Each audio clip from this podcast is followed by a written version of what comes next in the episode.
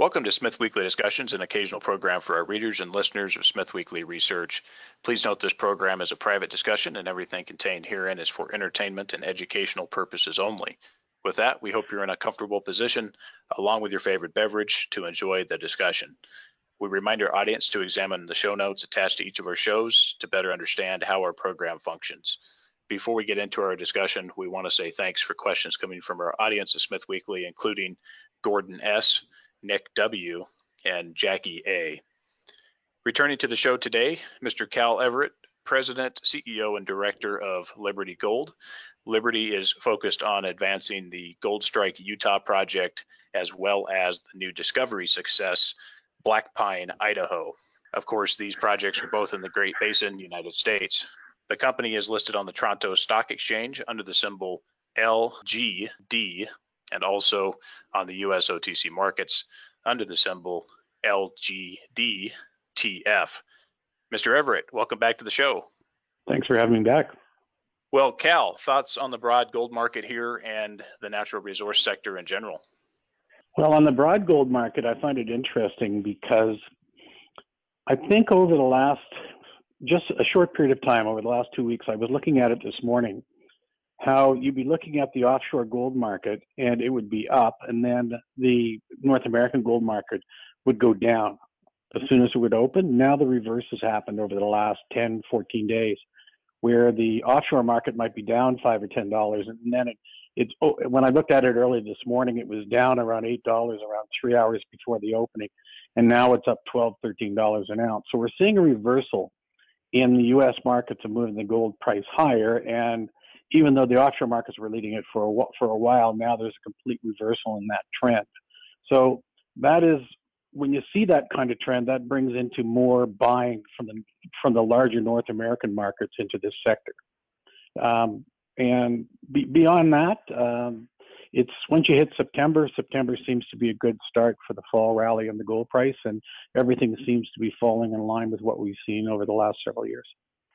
And Cal, just expand a little bit here, just your thoughts on other areas you're watching in natural resources. I know you pay uh, attention to other things rather than just gold. I know it's a big focus, but uh, thoughts on where we are in the sector as far as some of the other metals, and then also uh, your thoughts on sentiment here with regards to capitalizations, uh, people being able to get financing, money kind of sloshing around in the system. Uh, what's your thoughts here? Sure. On the um, on the overall metal market, gold and silver seem to be uh, aligned uh, tightly here, and they're moving in, in sync. Um, still, really pay attention to the copper market because as if if the Fed is saying they're not going to raise interest rates and are promoting inflation over the next five years, and we can see that in Canada today and in Europe, and we see the effect of uh, of a virus uh, stricken planet and the need to create jobs. So I think the copper market looks extremely strong here and especially copper in association with gold. If you can find any of those two elements coming together into a major uh, porphyry system or a volcanogenic massive sulfide system, uh, then I think you're going. Those are the are the equities that you're going to have to pay attention going forward. With regards to equity financing, there's a lot of money on the street, and um, and it goes back to people who are investing their capital. They really need to pay attention to the word margin and mine life, the two M's, because you could go out and invest in a company that hits two meters of a couple ounces of gold. But if it's at a depth of 2,000 feet from surface, that's extremely high grade, but probably low margin to get to low margin because of the infrastructure and, and the dollars that have to be spent to reach those ounces and eventually mine them. So you're looking for high grade, high margin, and you're also looking for low grade, high margin. And so when with our company at Liberty Gold, we're dealing with lower grade oxide gold systems, but they're extremely high margin because they're cheap to build and cheap to produce ounces. So when you look at the overall market, you're looking at can I make money out of that rock in an average gold market? And several companies are, are, have been coming up with numbers in the last, I would say, six months, which are real eye openers for the market because when we haven't really explored since 2012, now there's a, a, a massive abund- abundance of risk capital finally available for these companies to take these targets and drill them, and discoveries are now being made. And and it's really uh, it's accelerating with the amount of new discoveries that we're seeing. Well, let's move into Liberty Gold here, Cal. I think that's a good transition. Uh, let's get on with Black Pine. Give us the current status, near-term plans, and in your opinion, uh, is this deposit shaping up to be tier one at this point? Yeah, it most certainly is shaping up to be tier one. Um, this is only, I guess, we are just over a year and a half into uh, drilling off this discovery. We're at a round hole number 210 in it right now. And um, everywhere uh, our VPX Moira Smith has been drilling on her projections geologically where this oxide system is and to depth below the limits of historical drilling, she's hit on 100% of her targets. She has not missed yet. And last year we found um, the D1 and D2 discoveries, high grade oxide gold discoveries at depth, and that propelled the company's market cap higher. This year, she hit on her first target, the D3, and that's another high grade oxide gold uh, zone, but in a different stratigraphical le- uh, level than the other two discoveries. She's also confirmed that this is an extremely um, stratigra- stratigraphic or stratigraphy controlled oxide gold system, and the previous operators in the 90s did not understand that. So we're seeing stacking uh, following geological units. Uh, we can get five up to 10 zones above a 0.2 gram cutoff in a 400 meter vertical hole when all the historical holes were only drilled to a depth of 92 meters. And when you start hitting these zones, that's great, you're building ounces. But when you hit one of the higher grade feeder fault corridors, you can get 40, 50, 80 meters of over a gram up as high as three, four grams in these in these uh, in these oxide intercepts. So the size of the program is really accelerated. Um, she stepped out three kilometers and tested a target called range front and hit 55 meters of 0.49 grams of oxide. And that's now you've got to drill that three kilometer gap when you have time. And then she's moved over a kilometer to something called the F zone and hit 22 meters of 2.21 grams sitting right at surface. So that's a massive volume of rock that's got to be linked into the main discovery area. And plus, we're testing another six or seven regional targets this year just to try to get our, our, our arms wrapped around the, the volume of rock we're dealing with that contains oxide gold. Okay, and talk just for a moment so the listeners can get an idea here.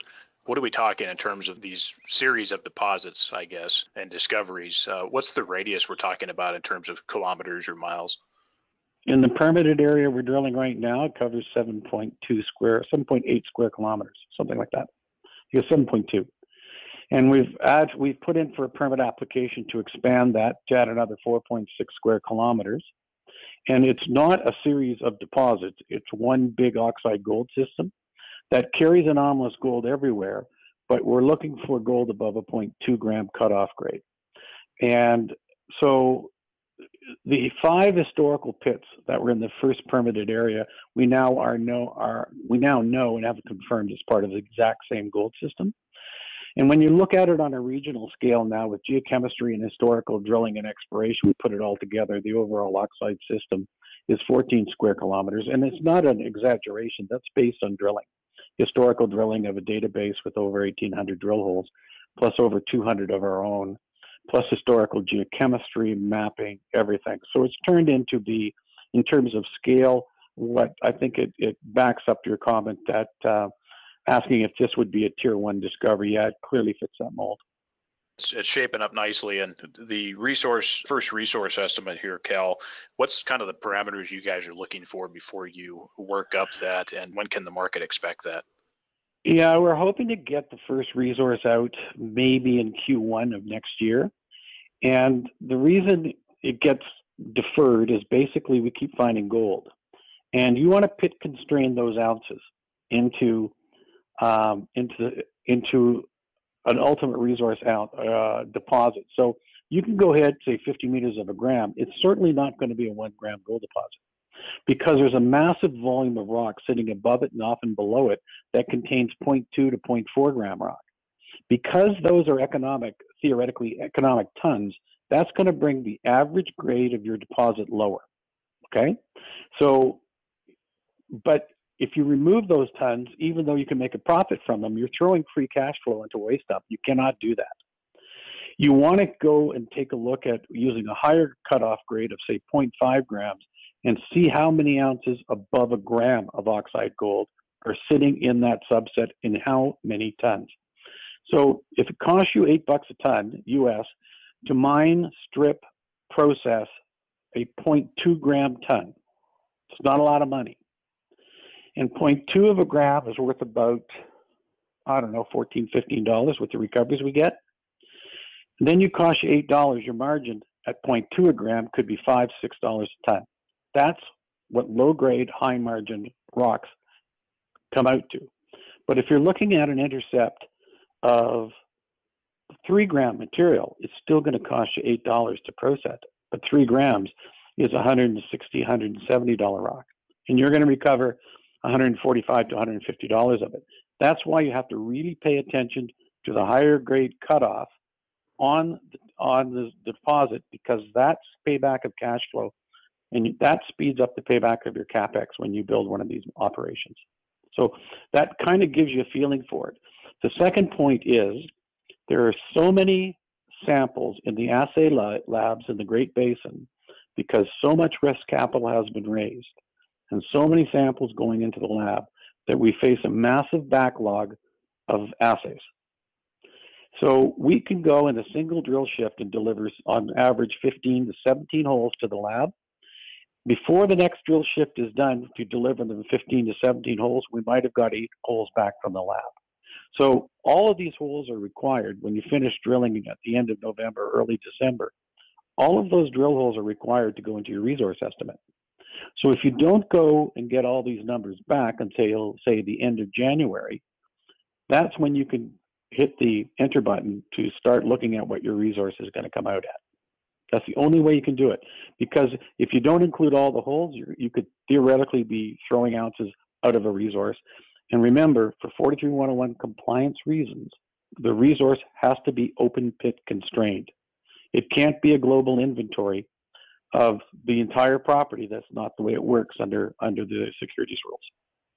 Right. And just for the audience to talk about just the comparative nature of what we have at Black Pine that what's been discovered so far versus going back into the various trends in Nevada, Cal. Talk about just briefly the grades that you guys are getting and how this is really shaping up to be probably superior to what's been seen in Nevada.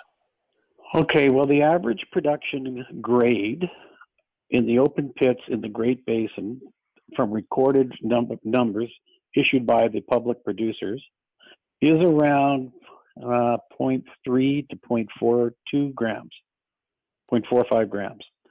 And that's how low grade these deposits are. And they're massive earth moving operations and they have extremely high margins.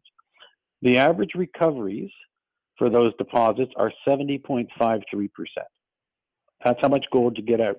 So if you had one gram of gold, you're going to get 0.05, 0.7053 of the gold leachable from those rocks. Our two metallurgical tests that we put out are just over 80% recoveries. So these rocks leach really, really well. And now you just have to it, figure out the volume of rocks that you're dealing with before you start even considering throwing an economic number at this discovery. And let's talk a little bit about non-core uh, assets for a moment. The final Turkish asset, a TV tower. Cal, what's your thoughts on potential value for that interest, um, and when do you see a potential sale happening there? I'm not sure how I'm going to monetize that asset yet. And the Halila asset has been sold. That closed on the 13th of August.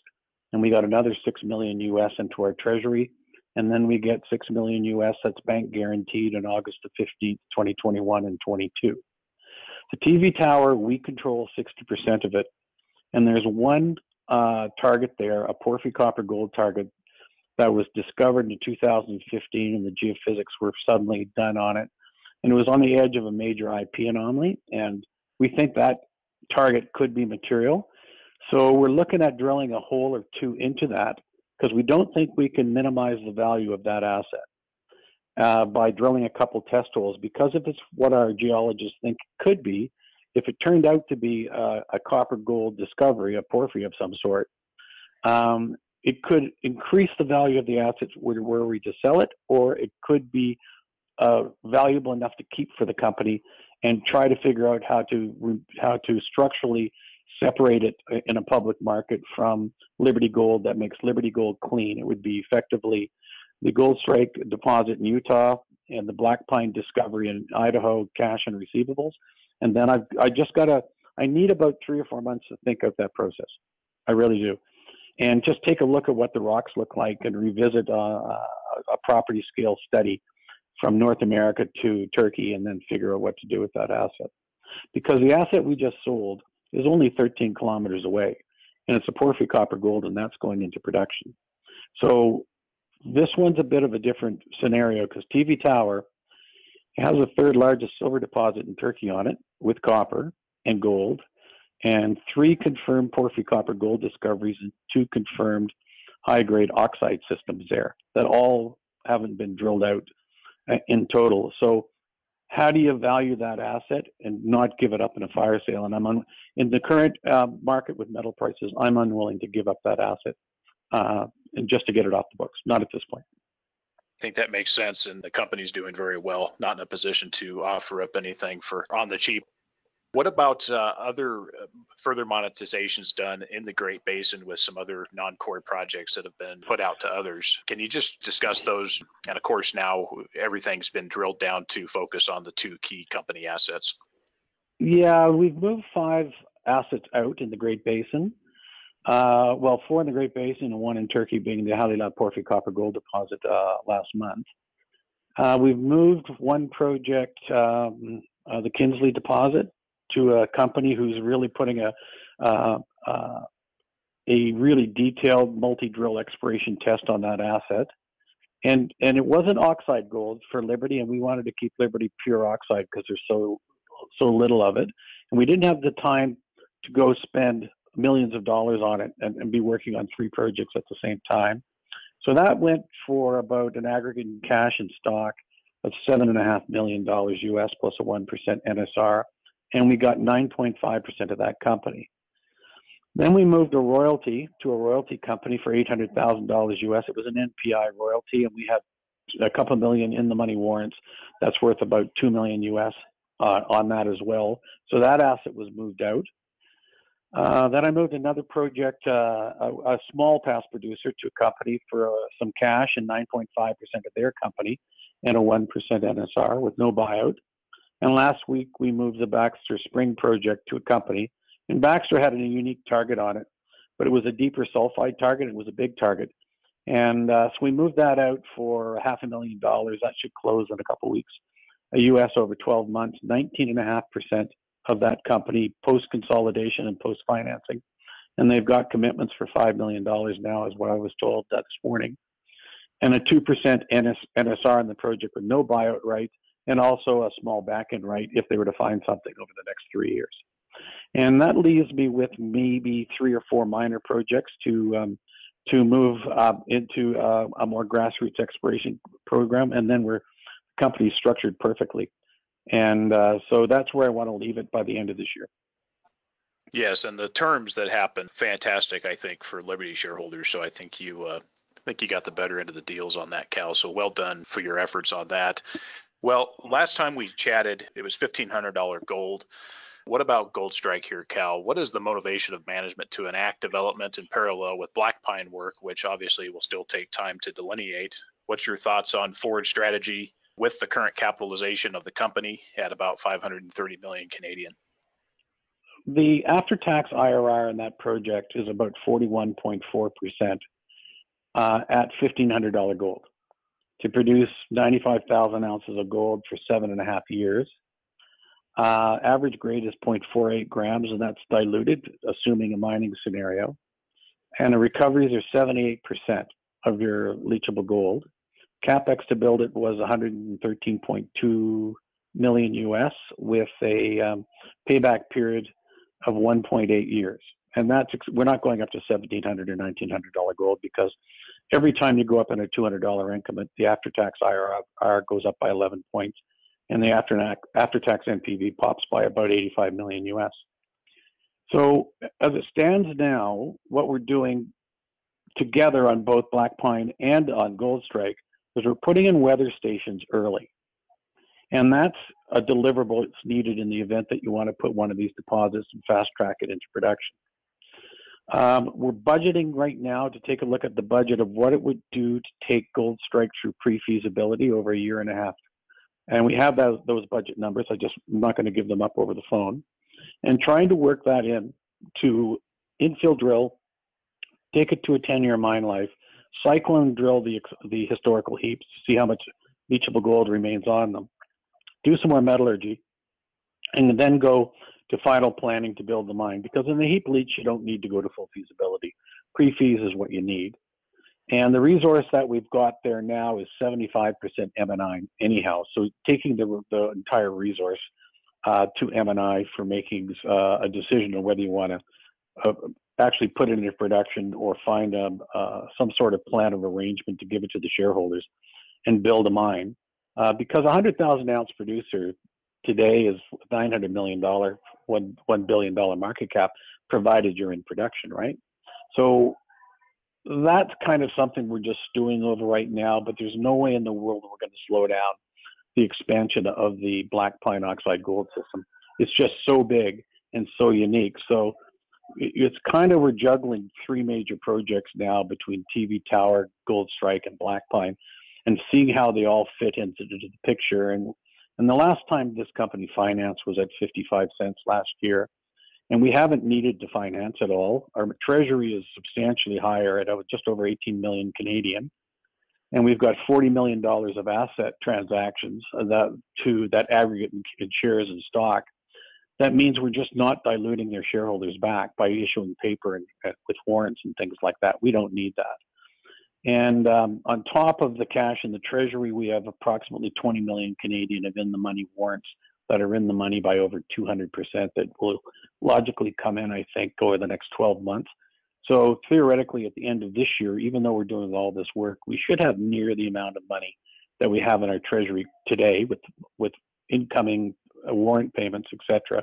And then there's, I think, another 15 million US of deliverables that are non-dilutional coming in in 2021 as well. So we're structured well to keep the structure nice and clean, and then uh, and and just stick on the assets that that hopefully will improve uh, shareholder value.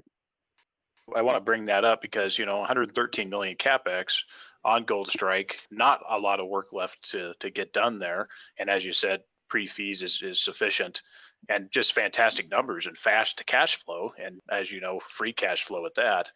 What do you think the time frame would be if you guys focus towards that as being a sustaining cash flow to move the company forward and never needing to come back to the market? That's something we're going to have to internally scope because once you figure out roughly where you stand ounce wise on on black pine you then have to look at a, at a, at a scenario where you're bringing one on and then another one on two years later as an example. And when you go look at if the payback period sub two years, you you don't need to do a build something like uh, like Gold Strike with on an all equity basis. You can do that on 50-50 debt and equity, right? So you maybe only need 55 million US in hard dollars that's spent over time, and then you can do the rest in debt and, and, and you can get better debt terms if you're going to get debt in North America than you're going to get in a third world country because of the geopolitical association and risks involved with uh, with operating a mine and in kind of uh, different jurisdictions that are not as stable as North America. Yeah, it's definitely an attractive asset and a way to to start getting cash flow and become an operating company. And just just speak to just for a moment, uh, Cal, as far as you covered cash, and and obviously we know that there's more cash coming in in 2021. I believe you covered the uh, the shares outstanding uh, and major shareholders at this point. Well, shares outstanding currently sit at around 247 million shares outstanding. The major shareholders are largely institutional. Uh, over 45% of the company is owned uh, by uh, resource funds at this point that are reporting resource funds. There's a lot of funds that are in there that are non-reporting. They don't have to publish their ownership uh, numbers. Uh, but I would say of the 45%, uh, nicely over half of that would be the five largest gold, gold funds in the United States, all owning big positions. Management owns 6.8% of the company, and um, there's a bit of insider buying. There's been no since I joined the company in 2016. There's been no management sale of any shares. Uh, Newmont owns 5.6% of the company. That's a historical legacy position that they um, they received in 2011 when they took over our predecessor company, Fronteer Gold, for the Long Canyon deposit. Teck Corporation used to have a position of 4% of the company. And I took them out of their shares, uh, I would think in January and January and March of this year in two tranches. And those tranches went to the three largest gold funds in the United States, one largest large resource fund out of London. So the institutional ownership just keeps picking up and picking up, and it's good because it's it's in good solid hands, and um, and there's some big private investors as well that are are been taking positions in the market because they recognize primarily what Black Pine is. And the interest in the company, Cal, from maybe mid tiers and majors at this point. I mean, obviously, we know Newmont is still there as a holder. What's your thoughts on exit strategy for the company? Do you see that this is something that's going to be developed uh, in house um, at Liberty, or do you guys really see that the best route makes sense really as a, uh, a sell off to a, a mid tier or a major for the purposes of these assets? Well, you always explore these projects, especially um, the big ones like uh, Black Pine and, and Goldstrike is by far no slouch because there's not many of those deposits left either. You always pre- uh, approach both projects like you're going to mine them, and you go through the de-risking process. And by de- de-risking, that can be environmental impact studies. It could be uh, securing water rights and different permits and weather stations, uh, community relations, ESG governance. All of this stuff all gets has to be worked on at the same time. And all of this is part of a de-risking process because producing mining companies want the, you know, the nuisance work done for them. So moving out Halila in Turkey is, is a benefit to the company, not just financially, but if if somebody who's looking at Liberty one day does not want any exposure to Turkey, that that process has been looked after for them. All these other uh, subsidiary projects, that's things that they would no- normally not even look at unless there was a discovery on them of any significance. And remember, a discovery for an intermediate has to be 100 to 150,000 ounce potential producer with a minimum of 2 million ounces. A discovery on a tier one deposit needs to have a minimum 15 to 20, hopefully 25 year mine life, where you're looking at a minimum of 200,000 ounces of annual production. They want mine life. And you can see the declining uh, production numbers on a global basis these companies have not replaced their, their what they've been mining for the last since since 2012 because no exploration was done. And all the in-company explorations were based on building brownfield resources from their operating mines just to keep them operating. So it's a very interesting time. I've never seen a gold market like this since I've been in the business since 1990. So it's it'll be fascinating to see how it where it goes from here. Yeah, certainly agreed, and and I'm sure Uncle Mark uh, over at Barrick is is looking at stuff, and obviously Newmont's uh, looking around, and it's all nearby what they've got going in the Great Basin, and two fantastic jurisdictions I would point out in Idaho and Utah. Well, Cal, let's move on here. Uh, potential investors who are on the sidelines, and for existing shareholders, what would you say to them at this stage and at current price levels? no president and CEO is allowed to put out a, a recommendation to buy or sell their securities. It's it's a securities rule. But with regards to Liberty, it's going to be effectively nonstop news flow every few weeks or so of, of results, results, results. And then on top of that would be a resource estimate and then more metallurgy, then more results, um, and and then then you throw in the TV tower uh, project in Turkey into the mix and monetization of other assets. So the company is just is pretty consistent at at releasing numbers on an annualized basis and informing their shareholders as to what's going on. And um, but it's still um, like any other company in this sector. If the gold price drops by fifty dollars an ounce tomorrow, everybody in this sector is affected on to the downward. It's just the human nature of public markets. The gold price is up by $50, everything works its way higher. But what you just have to keep figuring out is how many ounces are in the ground and you and are the ounces backstopping the market cap of any public company agree 100% and volatile it'll be bumpy but i think we're headed higher well cal we'll leave it here fantastic thanks for the update on Liberty and always a pleasure speaking with you. Stay well out there. Yeah, we will do, and, and take care, and, and thanks uh, so much.